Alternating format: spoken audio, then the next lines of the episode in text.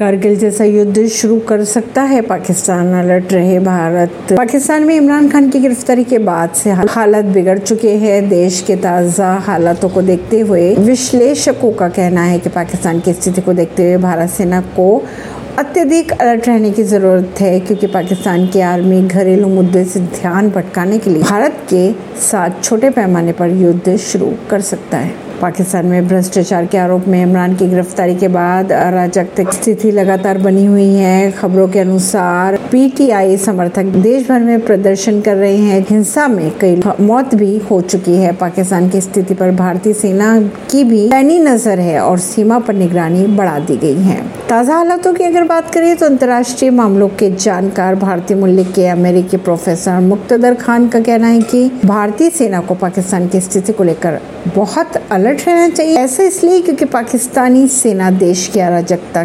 स्थिति से ध्यान भटकाने और गिरती साख को बचाने के लिए भारत के साथ कारगिल जैसा युद्ध शुरू कर सकती है। ऐसी ही खबरों को जानने के लिए जुड़े रहिए जनता सरिश्ता पॉडकास्ट से। परवीन दिल्ली से।